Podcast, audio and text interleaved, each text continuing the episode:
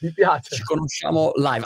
adoro questa cosa, adoro al posto di fare le, le, chiacchiere dietro, che uno si dice, ci parla tre ore e poi quando si registra, mm, non so, uno no, si è già scoperto, capito? Invece mi piace che uno si scopre così. Io vivo a Brighton.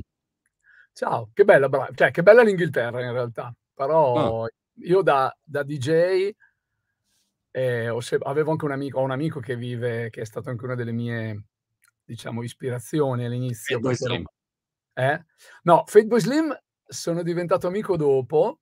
Ah, okay. E in realtà lo adoro, cioè adoro Fatboy Slim per la sua al di, là de, al di là della musica, al di là di tutto quello che ha fatto musicalmente, che ok, ogni, probabilmente ogni DJ conosce un po' il percorso di Fatboy Slim, però lui lo adoro come persona, perché secondo me è capace di non prendersi troppo sul serio, perché ah. è quello che secondo me questa è la mia visione, poi per l'amor del cielo qua magari prenderò su, come si dice dalle nostre parti, quelle di Sandrone.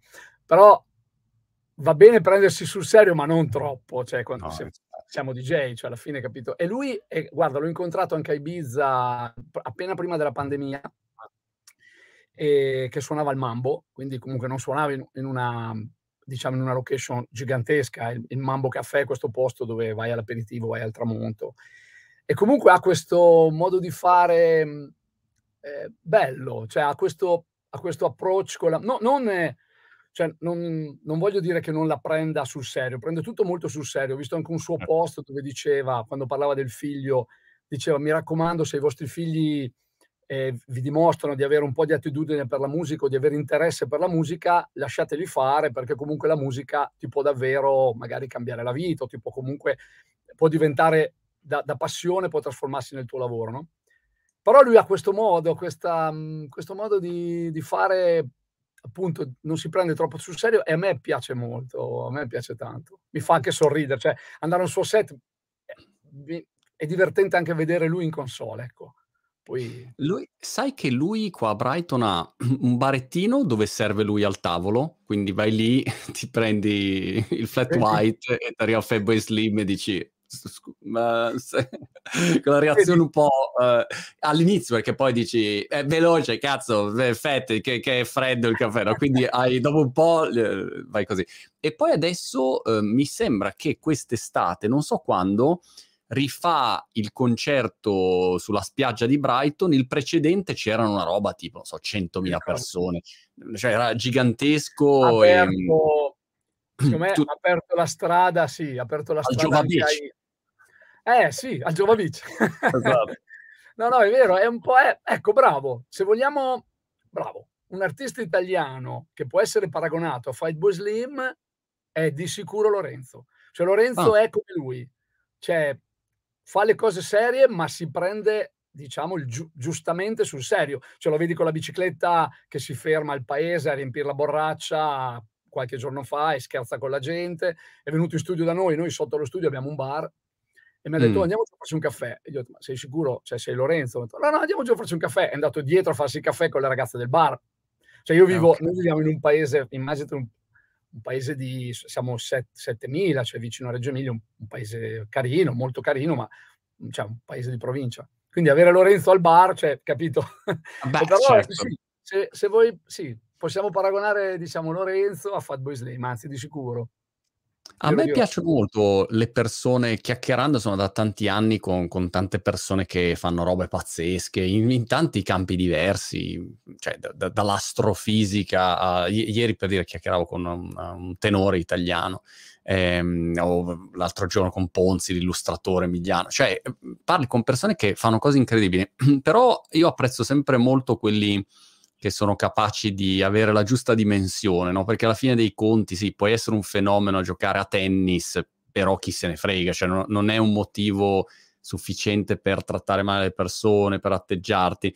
E poi penso che sia veramente molto più difficile essere, mh, non prenderti sul serio e far passare solo, cioè eh, la, la diciamo tua competenza che... parla per te, capito? Non hai bisogno sì. di altro. Io lo chiamo praticare la gentilezza, cioè nel senso mm. che non è facile sempre praticare la gentilezza, cioè è più facile chiuderti, chiuderti a riccio o dire guarda, cioè, ma sai, vabbè, io parlo de del mio diciamo, del mio lavoro, può succedere di tutto. Ti puoi ritrovare a un festival e magari tu hai chiesto un mixer perché conosci quel mixer e ti ritrovi perché magari c'è stato un problema tecnico o un disguido e non c'è quel mixer. Ti garantisco che è più facile dire: "Okay, vado a casa perché non c'è il mio mixer", è capitato tantissime volte a tanti miei colleghi, poi cioè tantissime volte: "Ah, vado a casa perché non c'è il mio mixer, vado a casa perché non ci sono i miei CD, non riesco a vedere il però in realtà no, non ti metti mai nei panni di quei ragazzi che hai di fronte che comunque hanno comprato il biglietto e magari alcuni di loro anche con tanti sacrifici per essere a un festival, tipo se è un festival, non so, uno dei festival importanti, tu arrivi, non c'è il tuo mix, tu vai a casa. Mm. Magari è meglio sbagliare un mixaggio, comunque fare due chiacchiere col microfono, però alla fine in quel modo lì ti sei messo un po' dalla parte anche insomma, certo. dei, dei, tuoi fan, che secondo me è importante. Io lo chiamo praticare la gentilezza, che, che non è sempre, come dici tu, non è sempre facile. No, no, perché spesso anche, mhmm, cioè, non mi ricordo, forse Ryan Holiday, che è un autore americano, diceva che, che non, non, devi, ehm, non basta aver ragione, no? devi anche essere gentile. E questo vale anche in una negoziazione, una conversazione. Cioè io posso avere tutte le ragioni del mondo, però voglio dire, il mio messaggio non passa se ti tratto male, se ti faccio sentire come una merda. Quindi Guarda, insomma, è, trovi... penso anche i collaboratori. Io mi ricordo ai tempi mh, a Skytg 24, quando avevo iniziato a fare un, un, po' di televisione, quando vivevo in Italia, che mh, c'erano diversi giornalisti che trattavano malissimo gli operatori, no? Li trattavano come dire fossero quelli delle persone delle pulizie. E, e, mi ricordo che invece il direttore ai tempi diceva Monti, tratta sempre bene gli operatori perché sono quelli che poi determinano come tu vieni in camera, no? O se il microfono ce l'hai messo male, la gente non ti sente, quindi eh, è una parte fondamentale, è una squadra di persone che è devi rispettare. Poi adesso, secondo me, sempre di più funzionano i team, cioè sempre di più, secondo me, bisogna comunque lavorare in team. Poi credo che sia anche cambiato, magari sai, negli anni Ottanta, quando la tecnologia non era andata così veloce, probabilmente contava molto anche l'esperienza, alle volte contava molto l'età, no? Io penso, alle volte parlo magari anche con mio suocero, che ha, ha fatto l'imprenditore, vede le aziende, contava molto l'esperienza allora. Oggi, secondo me, conta molto anche l'esperienza dei ragazzi giovani, perché comunque ti trovi ad avere a che fare alle volte con sistemi informatici o con sistemi comunque che tu non conosci, mentre i ragazzi ci sono nati con queste cose, i ragazzi giovani. Io per dire, alcuni dei ragazzi che lavorano in studio con noi potrebbero tranquillamente, anzi, forse tutti potrebbero essere miei figli, e li vedo che sono molto più veloci a... per cui tante volte l'esperienza, diciamo, accumulata magari serve in una parte del lavoro, ma c'è anche una parte del lavoro dove in realtà non serve, anzi è come quando vuoi sistemarti la sciata ed è una vita che sci in un modo. Mm. In realtà fai fatica poi se, se, hai 50 anni a sistemarti la sciata, magari un ragazzino che ha iniziato a sciare un... Eh, quello è quello che probabilmente eh, succede. Quindi eh, funziona sempre di più i team, funziona sempre di meno, per fortuna, secondo me, i personaggi arroganti. E, questo io è, è quello che ho sempre cercato di fare. Poi alle volte magari potrò essere stato anche, sai, soprattutto all'inizio, certo. eh, ti trovi magari in situazioni anche più grandi di quelle, di quelle in, in, cui ti immaginavi di essere. Però negli anni questo ho cercato di raffinarlo un po'. Dammi una consulenza di, di reinventamento e di longevità professionale. Eh, una domanda che mi, mi, faccio sempre è questa qua, Benny. Da un lato uno magari individua una, un filone che funziona in qualunque settore, no? Mhmm, magari appunto in certe startup che fai, nel mio caso, o magari alcune tipologie di video che uno fa, o un certo tipo di musica, no? E quindi sei tentato di, di continuare a ripetere, seguire certo. quel filone e spremerlo fino a che funziona, no? E, e da un lato sei, sei sicuro, sai già che quella cosa funziona, dall'altro lato però magari hai voglia di fare altro, però no, A, non sai se funziona, B, magari il tuo pubblico dice no, Benny, cioè io non voglio che fai eh, salsa e merengue, e voglio, cioè, capito? E tu dici però io voglio fare salsa e merengue, adesso mi piace così. Quindi come fai a continuare a reinventarti tenendo insieme un po' tutti questi... Allora, allora questo è un problema che io ho sempre avuto, ti spiego. Mh, mhmm, allora, secondo me la grande differenza che, o meglio grande, non è poi una differenza enorme, però la differenza che ci può essere fra un artista inteso come cantautore, ad esempio, un cantante, un artista rock, un, e un DJ, è che l'artista rock, come probabilmente anche lo scrittore, invecchia col proprio pubblico. Cioè un cantautore invecchia con il proprio pubblico, diciamo, cresce e un DJ no, perché alla fine io oggi ho 55 anni, 50, cioè 54, quindi i miei amici, quelli con cui andavo in discoteca a 16 anni, quando ho imparato a fare il DJ, non sono più ovviamente, alcuni addirittura eh, hanno famiglie molto grandi, alcuni addirittura sono nonni, cioè non è che vanno in discoteca. No. Quindi eh, se io avessi seguito, diciamo, quello che scrivevano sui social i fan, eh, avrei probabilmente e avremmo probabilmente, perché poi noi lavoravamo, eravamo già un team, perché io lavoravo con mio cugino, che era il musicista, diciamo, del nostro duo, avremmo dovuto continuare a fare Satisfaction, continuare ad avere quel suono che ci ha caratterizzato all'inizio degli anni 2000. In realtà, però, in quel modo lì non prendi più i ragazzi giovani, perché comunque almeno per dieci anni quel suono eh, invecchia, cioè nel senso inizia ad invecchiare. Poi la fortuna è che la ruota un po' gira, no? E quindi eh, dopo dieci anni magari rientra, rientra dalla finestra, diciamo, un suono simile e qui arriva il team nuovo di ragazzi giovani che ti aiutano a capire magari quali sono gli elementi. Io cerco di fare quello, cioè magari adesso in questo momento quando sono in studio con i ragazzi cerco di prendere qualche elemento, magari dalle cose che mi ricordo io, da, dalla mia esperienza, e la, e la metto vicino alla loro e loro invece hanno tutto quello che è una serie di plugin nuovi, una serie di suoni che sono arrivati e, e, cerchiamo di fare un mix delle cose. Quello è quello che cerco di fare io, però io avevo già quel problema che ti dicevo, cioè nel senso che il mio pubblico non, non, invecchia, non invecchia con me. E quindi è interessante anche questo aspetto che alcuni suoni, alcune tendenze poi tornano di moda. Ad esempio, ho visto di recente qua a Brighton mm, un po' di ragazzi che hanno questo look col baffettino anni 80, eh, stile Top Gun, eh, sì, c'era, sì, c'è sì. uno dei personaggi che c'è il baffetto, no? Eh, classico look anni 80 con l'occhialetto, con Ray-Ban e, le, le, il baffettino.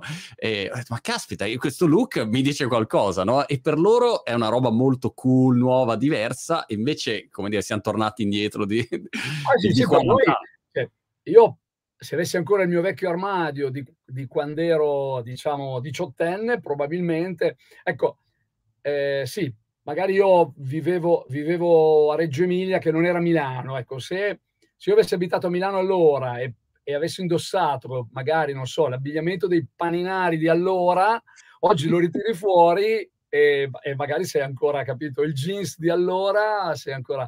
Quello si tornano, secondo me dipende nella musica nella musica, io parlo sempre di musica da club, ho visto che più o meno un, può essere un arco di dieci anni, dove per dieci anni eh, noi facciamo magari, questo vale anche alle volte per le collaborazioni, sai, con, tra dance e artisti, diciamo, pop. Noi nella dance per dieci anni magari siamo un po' il loro laboratorio, dove ogni tanto prendono suoni, ascoltano, magari sai anche loro, eh, magari vanno nei club, sentono qualcosa e poi più o meno ogni dieci anni c'è un... Eh, un momento di incontro fra il pop e la musica. E, mm. e, e secondo me è un po' così anche. Oggi per dire, mh, mm, mi ritrovo a suonare adesso, per, mh, mm, sto preparando il set di domani sera, mm, stavo preparando ieri il set di domani sera che sono a Ibiza. Mm. Siccome eh, è la serata di Calvin Harris, quindi non chiudo io la serata, ma diciamo apro per lui, devo fare un set un, un po' più tranquillo, un po' più house, un po' più Ibiza vibe, e ti garantisco che molti dischi di quelli che sto ricercando nuovi hanno il suono che sentivo a Ibiza quando ci andavo le prime volte come Marco Benassi a sentire i DJ eh, che poi volevo imitare. Quindi più o meno sono passati vent'anni, quindi c'è questo arco di dieci anni, dieci anni, dieci anni che si ripete, secondo me. Però, Periodicamente. Sai che di recente ho chiacchierato con Boy George e ho scoperto che faceva il DJ, non lo sapevo. Sì, no, sì, stato... fa ancora, secondo me ah. fa ancora serate come DJ, sì. Lui ha fatto il DJ prima, poi è uscito ovviamente con i Culture Club e secondo me adesso fa ancora il DJ. Sì. Mm. È incredibile come hai, hai, delle persone che categorizzi in un certo modo e poi basta, cioè fini, non li segui più e per te sono quelli tutta la vita e non hanno nessun'altra attività, fanno solo quello tutto il giorno, invece una persona ha sempre mille sfaccettature. Tu, a parte DJ Zare, hai qualche particolare hobby, passione? O? Allora, guarda, io ho un hobby che poi alla fine è, diciamo, il, il 30% forse della mia vita. Io mi alleno. Cioè vengo da, da, ragazzino, da ragazzino correvo in bici, quindi ho fatto fino a 18 anni, ho cercato di diventare un prof del ciclismo. Poi in realtà allora era dura perché ci volevano i punti per la compagnia atleti, non era facile perché allora c'era ancora, sai, il militare obbligatorio, quindi alla fine poi sono dovuto partire, comunque poi diciamo che per un ciclista dai 18 anni ai 25 è il momento in cui ti cambia completamente la vita, perché i tuoi amici, innanzitutto i miei amici andavano in discoteca e io ero molto appassionato di musica da discoteca degli anni 80, quindi io volevo andare in discoteca, per cui diventava molto difficile, passavo gli inverni, però mi è rimasta, sai, è una cosa che eh, se hai fatto un po' di agonismo di, in qualsiasi sport, quella cosa lì ti rimane. Quindi la bici mi è rimasta e mi diverto tantissimo. Poi ho la fortuna, come ti dicevo, vivo un po' in collina, quindi veramente da casa mia in cinque minuti sono completamente fuori dal traffico, sono nei mm. boschi e questa cosa mi rilassa molto. Quindi vado in bici, corro, mi alleno, sabato scorso ho fatto la mia prima gara di triathlon, non mi chiedere com'è andata. Che... L'hai finita? Questa è l'unica domanda che ho. Ah, ecco, la domanda mi piace, la domanda mi piace. Sì, l'ho finita, l'ho portata a casa, l'ho portata a casa. Tra l'altro era un, un circuito che si chiama X, X Terra, dove la bici invece di essere bici da corsa è mountain bike nei boschi. Io non lo sapevo che fosse così tecnico, quindi sono arrivato ed era veramente molto tecnica. Però l'ho portata a casa, scendendo ogni tanto dalla bici. Facendo... Però diciamo che questa è, è la mia passione. Mm, negli ultimi anni mi sono appassionato molto anche della vita da van sto girando con un van con la mia compagna. Io vivo con Alessandra, che è la mia compagna da 15 anni, e Margherita, che è sua figlia. In realtà eh, siamo una famiglia allargata, insomma, stiamo molto bene. E adesso io e Alessandra abbiamo questa passione, abbiamo questo van Volkswagen, eh, di quelli oh, sai, che con la tenda sopra. In Inghilterra ce ne sono tantissimi. Sì, sì, sì. E andiamo a scoprire anche luoghi dove fare picnic, dormiamo magari in libera una notte, poi la notte dopo in albergo, non, è, non faccio vita da campeggio, facciamo vita da li, liberi in van, nel senso ho dormito, dormito in Francia con i fenicotteri, su una spiaggia con i fenicotteri di fianco. Diciamo che, dai, cerco di proseguire con la sana consapevolezza di essere fortunato, cioè di essere stato fortunato, perché alla fine faccio quello che mi piace, non che non mi impegni, non che non ci metto, però è diverso comunque poter fare quello, soprattutto a 50 anni, fare quello che ti piace, secondo me, è, riuscire a trasformare la tua passione nel tuo lavoro. Come funziona, Benny, diciamo, il circuito oggi per chi fa il tuo mestiere? Cioè, ci sono, mi immagino, dei festival principali che adesso sono riaperti post pandemia um, c'è la pubblicazione vabbè, di, di diciamo, dischi, adesso la parola dischi, ecco, vedendo i vinili dietro poi mi viene un po' difficile, però diciamo, c'è una pubblicazione um, musicale. Um, che, co- come funziona questo circuito per, cui, per, chi dice ok, io voglio fare DJ, mm, bellissimo, ma, ma poi come campo e come do, dov'è che mi devo muovere? Allora, diciamo che ovviamente ci sono tutti questi grandi festival eh, se sei già una persona, diciamo, che è già uscita dall'acqua o comunque sei già conosciuto e fai parte un po' del circuito, aumentano la tua popolarità. Il problema è oggi come riuscire a uscire, perché in realtà da un lato la tecnologia ci ha aiutato tantissimo, perché la tecnologia ti aiuta molto, diciamo, nel, nel crearti la tua strada e nel creare, nel cercare di diventare sempre più popolare però in realtà aiuta, aiuta una fascia molto più grande di ragazzi. Cioè se quando, per dire, quando abbiamo iniziato noi, faccio, faccio due paralleli, diciamo, quando abbiamo iniziato noi, io ho iniziato a fare il DJ tipo nell'86-87, eh, un, dis, un disc jockey poteva andare in uno studio di registrazione e collaborare con i musicisti perché comunque face, eri quello che ascoltava le cose, eri, quelli che, eri quello soprattutto nella musica club che portava diciamo i dischi che funzionavano nel club e cercava di far capire ai musicisti quello che poteva funzionare e quello no. Sì. Oggi con la tecnologia diciamo che i ragazzi sono molto bravi, sono ragazzi molto bravi, molto svegli, possono fare tutto. Il problema è che costando anche meno la tecnologia, sono tanti di più i ragazzi che possono, cioè oggi io non, non riesco ad immaginarmi quanti ragazzi ci siano nella loro cameretta, per dirti, a cercare di fare il brani da discoteca. Quindi mm. il sistema è diventato un po' complesso, perché se una volta tu tu magari portavi il tuo provino alla casa discografica e nella casa discografica c'era qualcuno che ti ascoltava e ti diceva, ah, e ti dava magari dei riferimenti, ti diceva, ah, magari questo pezzo lo sentirei un po' in questo genere, magari potresti ascoltare questo che è un riferimento. Oggi è tutto molto più veloce, quindi anche le case discografiche, che non, spero che nessuno me ne voglia male, però sono molto più veloci anche loro nell'ascolto. Quindi gli arriva il pezzo, ascoltano, sì mi piace o non mi piace. Tutto quello che c'è stato prima e quanto tu sei stato nella tua cameretta e quanto sei riuscito ad imparare, magari andando anche a ascoltare gli altri o ad ascoltare altre cose, quello devi un po' sbrigartela tu. Quindi una tinderizzazione dell'ascolto dove swipe sinistra destra in base a mi piace o non mi piace veloce e... però, però, veloce.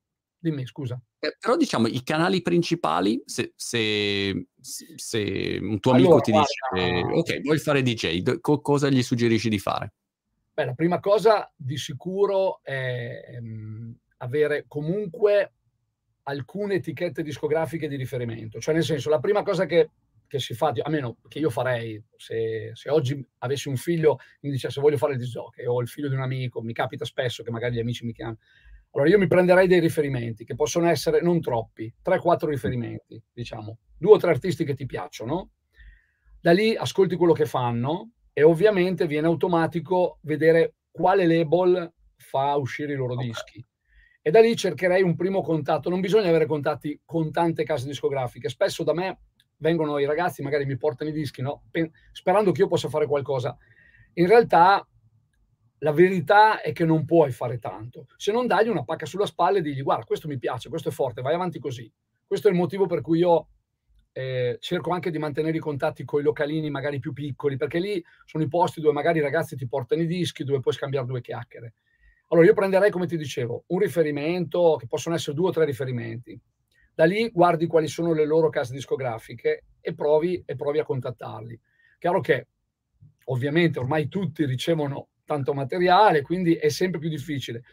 Quello che puoi fare alle volte che noi facciamo è anche provare a fare quello che magari è un bootleg di un, ad esempio, David Guetta fa uscire il disco nuovo, magari provi a fare un, un tuo remix o un tuo mashup, un bootleg, cioè me, lo metti insieme a qualcos'altro e quindi lo porti in un genere un po' diverso provi a suonarlo o provi addirittura a mandarlo a lui o cercare qualcuno che è vicino a lui o qualche DJ magari di nome che lo possa mettere e da lì cerchi di costruirti la tua storia, diciamo. E purtroppo ci sono sempre meno locali, però ad esempio un giro a Ibiza e magari sentire i DJ e a provare magari anche a, a, a cercare un contatto email di guarda, perché sai, noi una volta, ti racconto una cosa che fa ridere, di Marco Benassi, prima di Benassi. Io a Miami ho messo un disco promo, un vinile promo, premetto, non è mai successo niente, però ero andato a sentire Pittong. Pittong stava suonando in un club di Miami durante il Winter Music Conference, che era la settimana più importante dell'anno, perché era quella dove tutte le case discografiche si incontravano e si scambiavano. C'è ancora questa settimana che è a fine, a fine marzo, no? E io da dietro, sai, c'erano ancora le valigie di dischi, misi un disco un promo nella valigia di Pittong sperando, ho detto, magari Pittong domani guardi sui dischi, lo trovo e dice che cos'è questo? Avevo scritto, non è mai successo niente, se non che l'anno dopo l'ho incontrato invece per strada e avevo i CD con le produzioni e gli ho dato, ah. gli ho dato il disco, gli ho dato il disco a lui. Però questo è quello che si cerca di fare. Io vedo, spesso guardo anche i miei messaggi, cerco di rispondere un po' ai ragazzi. È chiaro che e scusami Benny, e saltare completamente sta parte e dire no, io inizio a pubblicare sui social, inizio, vado, ecco, salto completamente. Il problema è che, allora, un cantante, cioè ad esempio se tu sei un cantante, magari con un canale YouTube, certo. questa roba può funzionare, funziona, credo che sia uscito così anche Justin Bieber, non vorrei, adesso mi sembra che fosse uscito yes. così con delle cover. Questo può funzionare perché tu ad esempio fai delle cover, le metti e prima o poi magari qualcuno, perché ci sono anche secondo me persone che cercano queste cover, che cercano queste voci, che poi vengono a contattarti.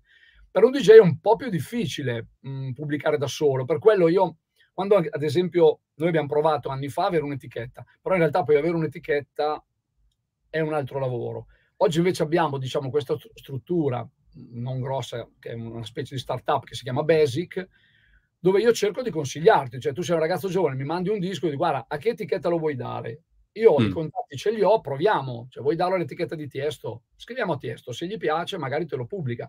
E ma l'etichetta, scusa Benny se ti interrompo, ma l'etichetta che valore aggiunto mette?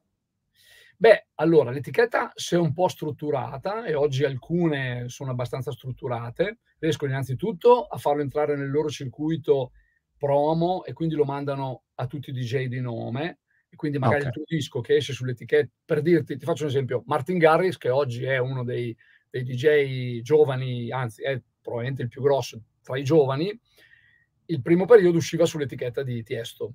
Quindi cosa è mm. successo? Il suo disco è uscito sull'etichetta di Tiesto, poi è stato mandato a tutti gli altri DJ e pian pianino, sai, comincia a suonarlo un DJ magari nella serata particolare Ibiza, comincia a suonare un DJ a un festival, pian pianino i video girano e questo è un po' il valore aggiunto. Se invece tu ti fai una tua etichetta, perdi più tempo a, in questo momento, se sei un ragazzo giovane, dico, perdi più tempo a capire come fare, a far uscire il disco, perché alla fine, chiaro, il disco esce, perché alla, alla fine ce lo metti su Spotify, però se poi certo. non, riesci, non riesci a, a diciamo, a, a darlo i giusti. Cioè, l'etichetta ha un po', di solito l'etichetta un po' strutturata, ha un buon know-how con... Eh, DJ per poi passare alle radio, perché poi adesso ad esempio sono molto importanti anche le radio dance. Mm. Comunque anche le radio dance ti mettono nelle loro playlist, eh, ti passano il disco. Quindi l'etichetta strutturata serve un po' a questo. Dopodiché, se il disco fa quel salto, diciamo, se cominciano a suonarlo tutti e quindi comincia un po' a fare il crossover fra mh, la musica da discoteca, diciamo, e la musica un po' più radiofonica, poi ci sono i plugger che vanno alle radio e questo è quello che per dire era successo a noi, ma come è successo anche a, a tanti altri DJ che poi sono diventati più pop. Vanno alle radio e dicono: oh, guarda che questo pezzo lo stanno veramente suonando tutti in discoteca, sta funzionando, e le radio magari com'era, cioè, sì, per dirti. Eh, no, I due riferimenti miei sono sempre stati Alberto, perché in Italia c'era Albertino e c'era Radio DJ e si facevano quasi dischi sperando che lui te li suonasse, e Pittong perché era, diciamo, quello che per noi era in Italia Albertino, Pete lo era per tutto il mondo, perché allora le, le playlist di Pete le guardavano un po' le radio di tutto il mondo. Quindi quello è quello che si cerca sempre di, di fare, farlo suonare ai DJ più importanti per poi arrivare agli altri, cercare di arrivare alle radio prima dance e poi se passi anche il filtro delle radio dance hai la fortuna di arrivare alle radio mainstream. E dal punto di vista della sopravvivenza, co- come fa a campare mm, un DJ? Perché Spotify, a meno di far triliardi di, di stream, ti dà mm, due ciocori e cento lire. E ehm, quindi immagino... Mm, è quello di cui parliamo sempre con i ragazzi. La cosa, questa è la cosa più difficile, perché comunque, allora, o hai la fortuna di poter essere all'interno di una struttura eh, dove magari si fanno anche alcune produzioni per altri o si curano e quindi magari remix. Noi ad esempio eh, adesso abbiamo nel, negli ultimi due anni, diciamo, eh, con la fortuna appunto di avere il mio nome all'interno della struttura, riusciamo a fare parecchi remix, perché comunque sai, la casa discografica esce col disco pop e cosa cerca di fare? Di farlo suonare a tutti i DJ per fare in modo che la melodia della canzone possa arrivare a tutti, no? Quindi oggi per dire la casa discografica smette lì e dice ok abbiamo bisogno di una versione per i club di Ibiza, alzano e chiamano i Medusa, per dire in questo momento, no? Oppure dicono abbiamo bisogno di una versione per il mercato americano, alzano magari e chiamano anche noi o chiamano me oppure chiamano anche altri nomi. In questo modo la casa discografica ha un po' di budget e quindi riesci a, diciamo, un, un po' a guadagnare da lì eh, perché se no in realtà non è semplice, non è facile perché non ci sono più i club. Cioè, ti faccio un esempio, io andavo in discoteca il venerdì, il sabato e la domenica pomeriggio e con quei soldi mi compravo i vinili con i quali poi facevo altre serate e pian pianino sono riuscito a comprarmi il primo campionatore, poi sono riuscito, mio cugino studiava al conservatorio, abitava al piano di sopra, un certo punto ha finito di studiare, mi ha detto, ma sai che mi piacerebbe capire un po' come funziona la musica a discoteca. E insieme abbiamo comprato un mixer, abbiamo fatto lo studio.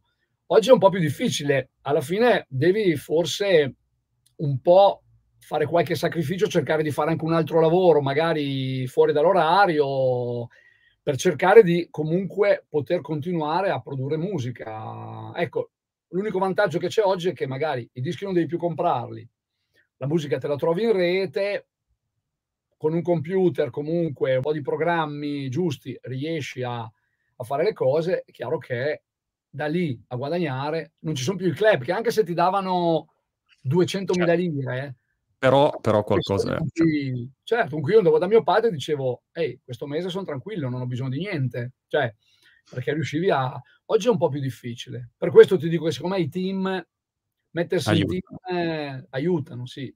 Noi ad esempio siamo in, eh, sì adesso noi siamo in 5, 6 e bene o male eh, io rinvesto una parte dei soldi che prendo dalle serate, ma anche molti soldi che prendiamo dai remix, però ripeto, io e qua è la consapevolezza di essere for- ho la fortuna comunque di, di, avere il nome che mi aiuta a portare a casa i remix. È un po' più difficile per i quando si parte. Stavo pensando che quello che è incredibile è che prima tu avevi un vantaggio competitivo se avevi 500 mhmm, vinili, cioè ti potevi comprare 500 vinili, avevi un database che io magari non avevo, perché io magari ne avevo solo 50, quindi tu avevi la possibilità di spaziare molto di più, cioè quello era un asset su cui potevi C'era fare leva. C'era un mm. altro problema però, che era questo. Dove senso, metterli? No, no, a parte dove metterli, che va bene.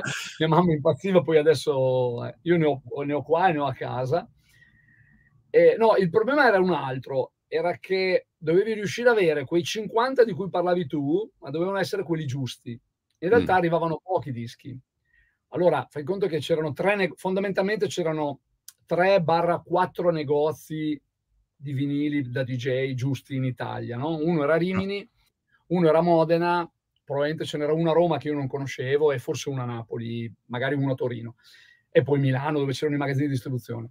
Però era difficile perché, ad esempio, dall'Inghilterra arrivavano pochi promozionali, no? Perché il punto è, dovevi avere il disco un po' prima degli altri se volevi fare la differenza. Perché nel momento in cui poi il vinile usciva per tutti, allora si compravano ancora i vinili, ce l'avevano tutti.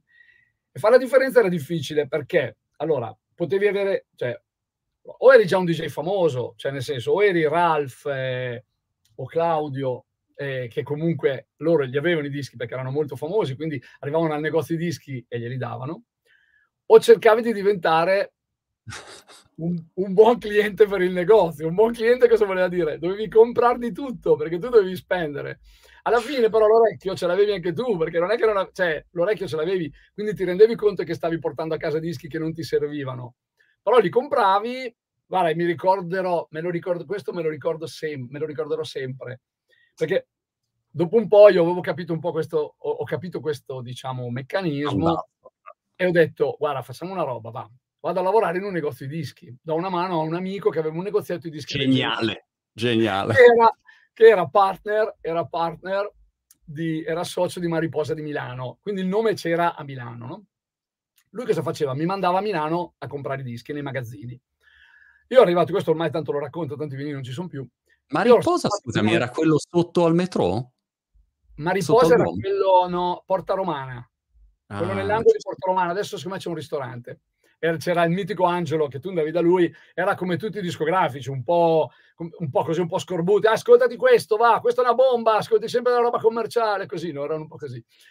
E allora, quando io ho iniziato a lavorare per questo mio amico che era suo, era suo socio, lui da Reggio Emilia mi mandava nei magazzini a comprare, a prendere i vinili, no? Perché il punto è il venerdì e il sabato il negozio di dischi che era bellissimo era come un bar, era il punto di ritrovo di tutti i DJ della città. Ogni, cioè, c'erano questi negozi che non erano i cinque negozi di cui ti parlavo prima importanti, però erano negozietti dove i DJ di Reggio Emilia venivano a comprare, no? Allora io cosa facevo? Andavo a Milano a prendere i vinili. Arrivato a Milano però nei magazzini mi rendevo conto che non me li davano perché i famosi dischi fighi andavano a quei cinque negozi. Poi avevo visto che c'erano le caselle, c'erano, so, 20 copie del nuovo Jamiro Quay remixato da Morales, 20 copie per il negozio di Rimini. Io cosa facevo? Tre copie, non, le, non le rubavo, le sfilavo dalla casella perché poi era come supermercato, poi andavi alla cassa a pagare, ma la cassiera ah. non sapeva quello che tu stavi certo, pagando. Certo. Quindi io le sfilavo tre copie e le portavo a Reggio Emilia, quindi pian pianino avevo, avevo qualche disco anch'io, no? E così, in quel modo lì, facevi un po' la differenza. Arrivavi il venerdì al club e avevi, avevi il disco che gli altri non avevano. E se no, veramente non sapevi, vabbè. Eri super avanti. Di, dimmi rispetto, parlavi di, del, del, fatto di avere orecchio, sviluppare un orecchio. Io, come mi dice sempre un mio amico, l'orecchio cariato, proprio non... Cioè, zero, cioè tu mi metti su qualunque cosa, io non, non capisco, non sento carino, il ritmo così. Carino come il tuo amico. Esatto, no, però è vero, insomma, cioè io proprio non ho... Nella mia lista di cose che non so fare, con questa è senz'altro una di quelle in cima. E ehm, mi chiedo che, che cosa ascolti tu? Eh, che, a che cosa presti attenzione quando, ad esempio, ti mandano un pezzo o c'è qualcosa che vai, vai a un festival, senti un pezzo, che cosa ti colpisce? Te lo chiedo perché ieri sera ho visto un film molto carino appena uscito si chiama The Hustle con Adam Sandler che fa lo scout di basket e va in giro per il mondo a cercare eh, dei giocatori di basket da portare nell'NBA e tu lo vedi che eh, cerca di osservare no? i comportamenti, cose, eh, gli infortuni, la posizione, le, eh, tutta, fa tutta la sua analisi. No? Che, che, cosa guardi tu? Quali sono gli elementi per te importanti? Ma eh, guarda, io, io, venendo un po' dagli anni Ottanta, eh, cioè, soprattutto, e poi venendo un po' dalla discoteca, cioè alla fine quello che a me colpisce sempre di più sono linea di basso e batteria. Cioè, alla fine io divido sempre i dischi in... Eh, abbiamo sempre riso un po' su questa cosa, però io li divido sempre in momento in cui si balla, che io chiamo balla balla, che quindi è basso, batteria e qualche sequencer che ti, che ti, diciamo, che ti dia un po' di emozione. Pausa, quindi momento di atmosfera, quindi tu immaginati proprio la discoteca, la gente balla, impazzisce per un minuto poi si ferma tutto, le luci, i laser, l'atmosfera, e lì magari una voce, magari un po' sognante, e poi riparti e balla balla. Quindi quello che io da italiano ho sempre ascoltato, diciamo, è la melodia che ti prenda, non so perché, ci sono alcune melodie che mi fanno venire i brividi, proprio le senti sulla pelle, a me, a me fanno venire i brividi, altre no, ma questo è un...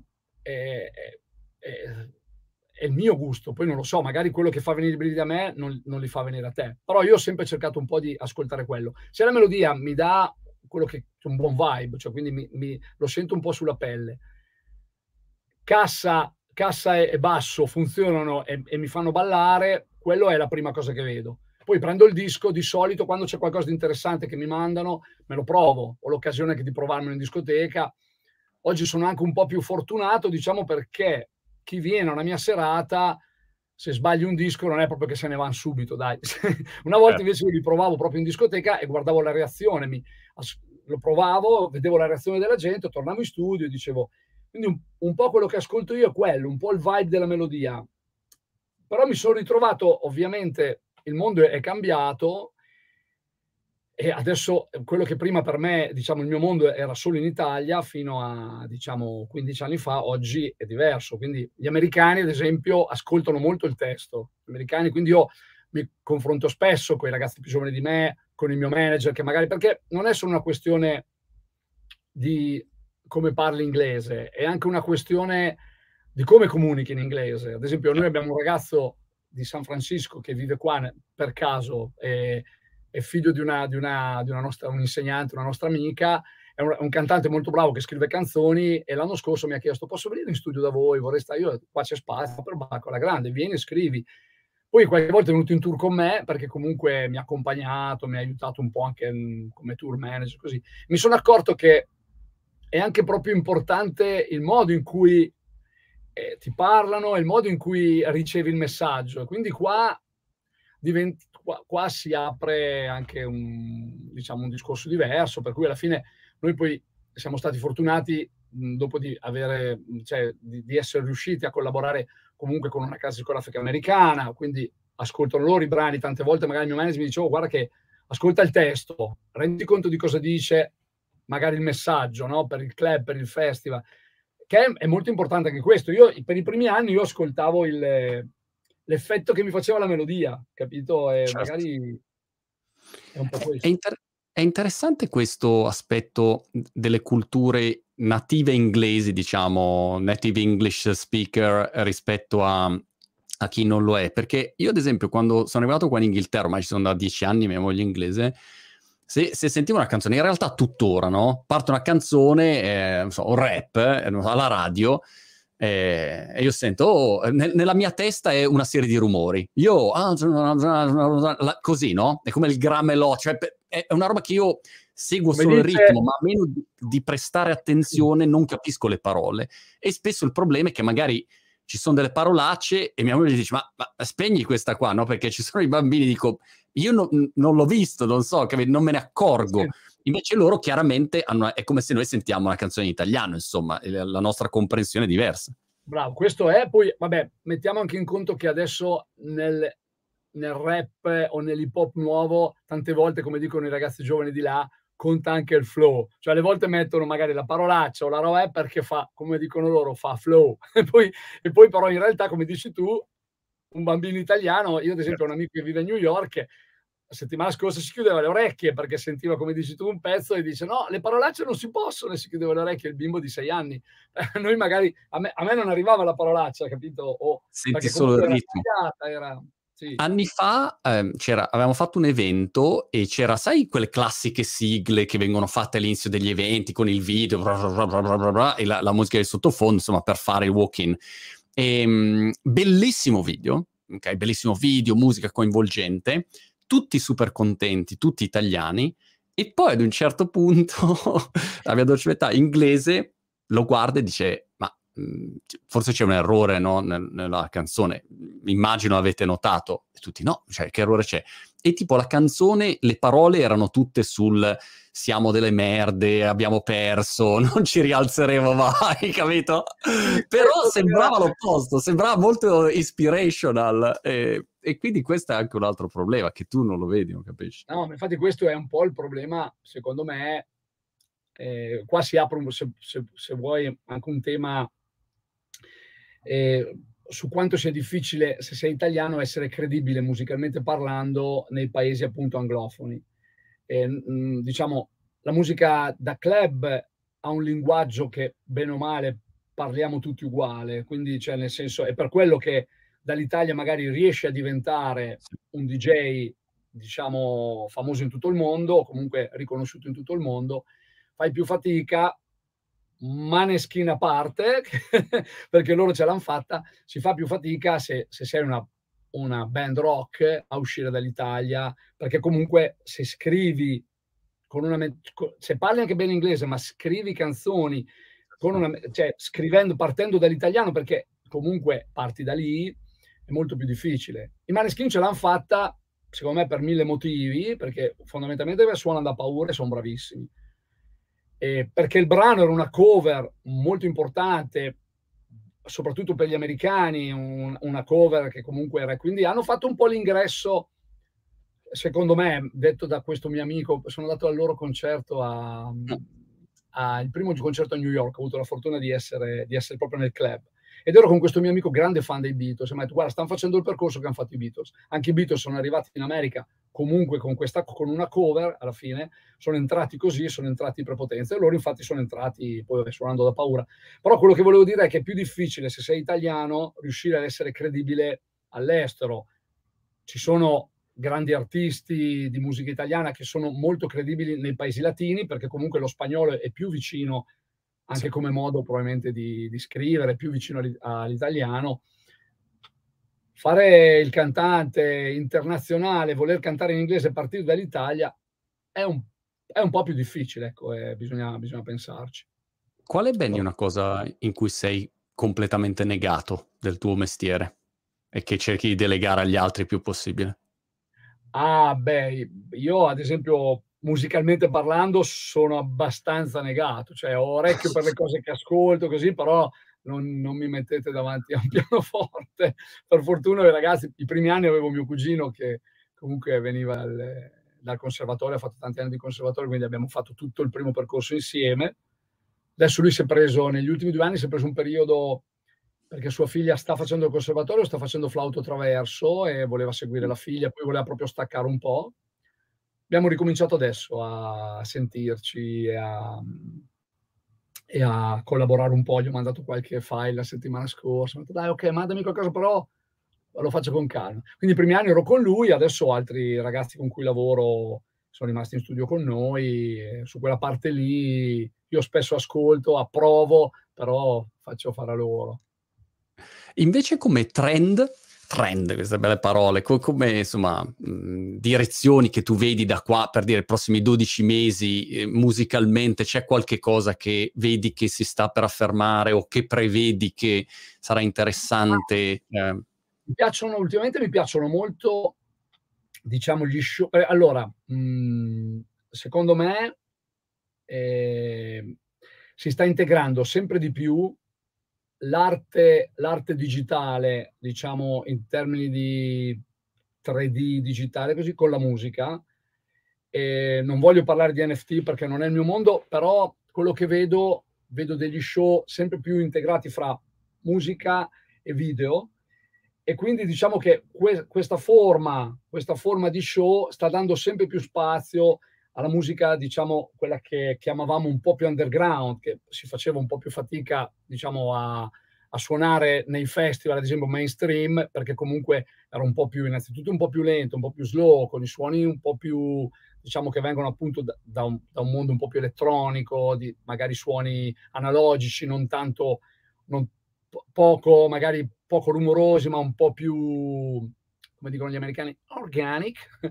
e quindi vedo vedo un po', sì, vedo un po' la, l'unione e questa cosa appunto tra video, secondo me, penso ad esempio, non so, se parliamo italiano, penso allo, allo show dei Taylor Us, ad esempio, no? che hanno queste immagini bellissime che si fondono, sono due ragazzi italiani che stanno funzionando parecchio e soprattutto in quell'ambiente qua un, un po' più diciamo underground, però tra suoni e video, eh, questa cosa mi, mi, piace molto. E quindi il fatto di poter suonare anche ai grandi festival o suonare comunque anche nei club molta più musica di questo tipo probabilmente sta un po' cambiando la sonorità in generale. È quella cosa che ti dicevo all'inizio della chiacchierata. Il laboratorio si sta spostando sempre di più su questi suoni. E quindi andrà a contaminare anche quello secondo me che poi sarà, ma lo, lo, ha già fatto perché poi ci sono già magari rapper che fanno già pezzi su queste basi, su questi beat. Quindi po- questo secondo me è una strada, mi piacciono molto questi suoni, mi, mi, un, po', un, po', mi ci riconosco, poi ovviamente non, non posso fare una serata interamente con questa musica, però mi piace ascoltarla. Qual è il festival super, super top eh, che dici questo è il numero uno? C'è, ce n'è uno che in assoluto a livello mondiale è il non plus ultra? Sì, il Coachella. Ma il Coachella dall'inizio, dall'inizio. Cioè oggi, oggi comunque il Coachella è super di moda, è super alla moda, è diventato ovviamente famosissimo con i social, eh, tutti i social influencer più conosciuti ci vanno, quindi...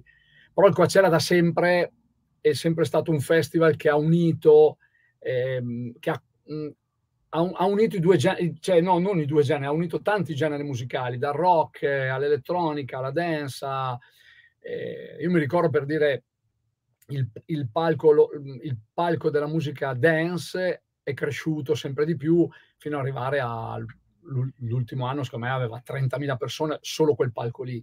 Quindi è bello, wow. è bello il vibe. Innanzitutto sei, sono molto belli, sono bellissimi anche i festival inglesi, tipo il Creamfield in Inghilterra è sempre stato bellissimo. Mm, soprattutto il, Cream, il Creamfield è sempre stato, mm, diciamo, musica da club, molto elettronica, molto club. E il Coachella, però sai, il Creamfield è più, è più nordico, no? È, c'è, c'è freddo, spesso piove. Il Coachella ha un vibe completamente diverso perché comunque è in California, il tempo è quello e unisce molto più anche secondo me per famiglie o comunque per diciamo nuclei familiari con gusti musicali diversi, quindi ci sono lingu- linguaggi diversi all'interno dello stesso spazio. Quindi è bellissimo perché io per dire mi ricordo un anno Tiesto chiudeva il palco centrale o forse era il penultimo e prima o dopo, o dopo di lui c'erano i Red Hot Chili Pepper, cioè ho visto Madonna tipo dopo i Chemical Brothers, cioè nel senso robe del genere, capito? Mix che da noi in Italia ancora non si potevano fare, ecco. Quindi il Coachella ha questo bel vibe. È quel, quel super top. Ma come esibirsi davanti a migliaia di persone che sono lì e, e tu allora, fai veramente... li fai muovere? In sostanza li fai perché ovviamente anche un cantante no, fa muovere persone sulle mani, però è, è un po' diverso. Qua proprio ti, ti, li, li, balli in base a come decidi tu, ecco. Bravo, soprattutto, cioè, la, la, la roba che Mhmm, che secondo me è, è divertente del fare il disc jockey è che tu davvero cambi la pista, soprattutto quando hai una pista enorme, la cambi come vuoi in base a quello che metti, mentre comunque è ovvio che una scaletta di un cantante o di un musicista comprende un sacco di cose, non è che puoi cambiarla così, a meno che tu non sia chitarra e voce, non è, non è, che puoi cambiarti la scaletta in un minuto, perché comunque hai tutta la band, non è così facile sempre, poi magari lo si fa, però non è easy. Il bello del disc jockey è quello che tu se ti cala un po' il vibe, se hai un po' di esperienza, dici vai, metto quella roba lì che sono sicuro che, che, tira, che tira sulla pista. Quindi vedi proprio la pista che si muove, le mani che si alzano, si abbassano in base a quello che metti. Io ti dico, è un'atmosfera bellissima a cui ovviamente bisogna essere pronti, cioè devi arrivarci un po' strutturato, perché sai, uscire da, dalla tua cameretta e ritrovarti su un palco del Coachella con davanti 30.000 persone non è proprio la stessa cosa. È meglio, diciamo, prepararsi. E que- per questo come erano molto importanti i club, no? Perché ti facevano un po' da palestra, poi tu arrivavi lì e dicevi, ok, adesso il club oggi è un po' più grande e quindi sto attento, no? E ci arrivi un po' più strutturato. Certo. Ecco, diciamo Ma che... se, se ti salta la corrente, adesso vedi le paranoie che ho io da no, evento, se ti salta la corrente, perché uh, mi ricordo un evento, una volta è saltata la corrente ed ecco che, eh, boom, al buio così, e quindi tu devi improvvisare, no? O il microfono, non c'è il microfono, inizi, non, la gente non ti sente. tante volte, tante volte no, non, c'è, non c'è, saltando la corrente non va più il microfono, per cui lì dipende, dipende soprattutto da quello che succede davanti a te, nel senso che ad esempio, su, guarda, settimana scorsa c'era un festival italiano molto bello, si chiama Nameless, sul vicino al lago di Como, dove c'erano comunque anche tanti DJ internazionali. Lì è venuta una bomba d'acqua proprio e ha staccato la luce per un po'. Mm. La gente ha capito perché c'era una bomba d'acqua lì. Eh. Il punto è quando invece tutto funziona di colpo e magari ti si rompe solo la console, ti si rompe solo un... E quella è la cosa che... In quel caso che cosa fai? Prendere il micro... Prendi il microfono e io ai tempi quando... Perché si rompevano le puntine, da noi si rompeva la puntina del giradischi. Quindi, oppure raccoglieva la polvere e il disco andava in fondo e tu magari stavi scegliendo l'altro disco. Io pre- mi ricordo che proprio prendevo il microfono e dicevo, oh, ragazzi, a casa vostra la puntina non si rompe mai, ci si rotta la puntina e cambiavi la puntina. Però in realtà quella roba lì, un pochino sì, magari ci, cerchi di scherzare con la gente, cerchi di... Poi oggi è sempre più difficile perché comunque, mm. soprattutto ai festival, eh, ci sono i grandi impianti, per cui t- tante volte c'è anche, diciamo, c'è tutta una serie di backup eh, per cui riesci a... E rispetto al pubblico, invece, cioè sei un po' protetto, perché io, mentre uno è tutto preso via e magari ti salta sulla console, no, non lo so, ecco, avrei no, sempre... Lì, allora, ai grandi festival sei protetto, nei okay. piccoli club in realtà no, sei vicino, a me, una cosa, a me piace, mh, mm, allora, mi diverto tantissimo ai festival, però mi piace ancora andare nel club, mi piace un po', come dico io, non dico sporcarmi le mani, però stare un po' con loro, perché alla fine mh, mm, sento il bisogno di, di, aiutare anche chi ancora ci crede, chi, cioè in Italia, soprattutto in Italia, non è facile investire nei club, no? Non è facile dire, mm, non è mai stato facile, mentre in Inghilterra, dove hai la fortuna tu di vivere, la la cultura club era, era, è, è, sempre stata una cultura, cioè nel senso qua in Italia è sempre stato un po' più difficile. Quindi a me piace fare i club anche più piccoli perché comunque mi sembra un po' di aiutare sia i ragazzi che ci vanno, che magari non hanno la possibilità di andare a un grande festival, di andare a Ibiza, per dirti, e sia aiuto chi cerca di investire e di aprire nuove attività, nuovi club, che insomma non è, non è facile. Ricordi... Però club non sei sempre protetto. Ecco, e, e ti viene in mente qualche aneddoto di tutti questi anni in cui ti è successo qualcosa di particolare che ti ha sorpreso, ti ha spiazzato, non so, magari uno eh, che... Eh. No, ad esempio, cioè una volta, cioè, tipo, succede alle volte ti lanciano le cose, no? Ti lanciano, ah. non so, dal pallone gonfiabile al bracciale, soprattutto gli americani fanno questi bracciali portafortuna con tutte le perline, te li lanciano e alle volte proprio cadono dritti sul play del CD, quindi lì bam, ti ferma la musica, tu ti giri e dici, uè, poi ogni tanto succede, no, ma succede di tutto, cioè nei club, soprattutto quando la console è aperta, vengono, entrano a fare le foto, però dai, fa parte di quell'atmosfera. Sì, è divertente. L'importante è, insomma, riuscire a, a mantenere, come ti dicevo prima, a, a, mantenere sempre un po' la tranquillità e insomma la consapevolezza che fondamentalmente stai facendo DJ, quindi che hai di fronte vuole divertirsi, poi oh, in mezzo a chi si vuole divertire c'è sempre quello che esagera e vabbè, Chiaro. è, si diverte esagerando. What's next? Do- dopo siamo entrambi, io entro nei 50 quest'anno, no? Quindi siamo, siamo in, nella categoria diversamente giovani. E che cosa, che, che cosa vuoi combinare nei, nei, prossimi 50? Nel senso, hai, hai già un'idea oltre ad andare in giro in van? E, diciamo... Guarda, eh. ti dico la verità, eh, allora, adesso veramente sarei felice se la struttura, eh, diciamo, che abbiamo messo insieme riuscisse a vivere di luce propria, cioè nel senso, se io riuscissi a dire, ok, mi fermo fra dieci anni, magari 5-6 anni, mi fermo, mi fermo e la struttura comunque riesce a fare produzioni, ha i contatti con le case discografiche, riusciamo a far lavorare ragazzi nuovi che arrivano, eh, tutti i miei collaboratori riescono, diciamo, oltre a, a, a, fare pezzi per me, insieme a me, anche a fare cose loro, io sarei già contento perché comunque la struttura c'è e qui a me piacerebbe comunque che continuassero, no. che continuassero loro. E per quanto mi riguarda, ti dico, io le mie passioni sono quelle lì e non penso di... cioè non ho pensato a un piano B perché alle volte se non si fa attenzione il piano B rischia di mangiarsi tutto quello che hai fatto con il piano A.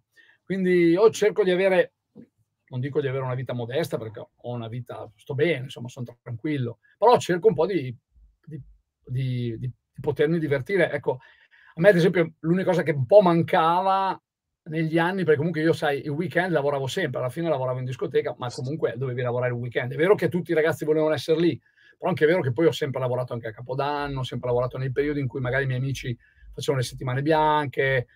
Cercherò di dedicarmi un po' anche a quello, alla montagna, magari a queste cose e potendo fare magari collaborazioni o aiutando i ragazzi più giovani di me.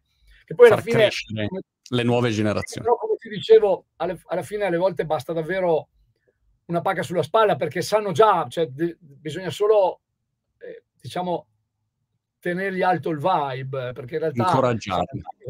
È chiaro che non è, non è facile, ma come secondo me in tutte le attività, è, oggi essere giovani e uscire da un'università eh, non, non, è, non, è, facile. Non è facile, non è facile. E sai che forte, Benny, che hai detto questa cosa del piano B, perché proprio ieri Meli, che, che è appunto tenore, la scala, bla bla bla, insomma, fenomeno di canto lirico, eh, gli dicevo, ma eh, tu che, che, piano avevi? C'avevi il piano B? Dicevo, no, no, io il piano B zero, perché quelli che avevano il piano B poi oggi sono, se- sono rimasti a seguire il piano B, no? Perché non erano abbastanza dentro al loro piano A e quindi mi piace questo, questo approccio. Ah, è vero, guarda, se non stai attento, il piano B rischia di...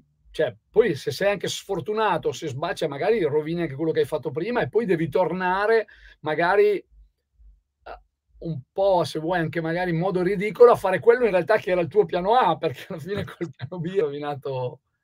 Però, ma questo è il motivo, poi perché alla fine io penso che cioè, l'Italia è ancora un posto dove secondo me alla fine cioè, puoi, puoi pensare anche di avere un, una specie di pensione, cioè dire ok, adesso un pochino, 55 anni, 60 anni, rallento un po', continuo a divertirmi perché è la mia passione, però posso fare anche altro, magari in paesi come dire, questo è uno dei motivi per cui ad esempio non, non sono andato a abitare via, sono rimasto in Italia, cioè e il tuo discorso a parte perché l'Inghilterra a me piace molto, l'Inghilterra è, è, è una roba diversa. L'Inghilterra Beh, poi, qua, qua, sai bene, si mangia bene, il tempo è meraviglioso, insomma, quindi... no, però l'Inghilterra, io, a parte io ti dico, sono cresciuto, posso dire se è cresciuto perché gli ultimi vent'anni li ho passati con lui. Il mio, mm. il mio manager vive da sempre oh. a Parma, da, negli ultimi 25 anni, 30 anni ha vissuto a Parma, e quindi, però è inglese. E quindi okay. riusciamo sempre a fare un po' anche il confronto fra quello che è magari vivere in Italia e però lavorare in Inghilterra o comunque avere un po' una mentalità inglese. È un buon co- connubio culturale lavorativo. Benny, ti ringrazio tantissimo, sei, sei, strepitoso e ci vediamo a Brighton qua con Fatboy Slim. Dovresti fare una seratina prima o poi. la prima volta che vengo in Inghilterra di sicuro ci sentiamo, mi fa super piacere adesso essere in contatto. Così. Grande. Benny, un abbraccio, ci vediamo alla prossima. Ciao ciao. Ciao Monti, grazie.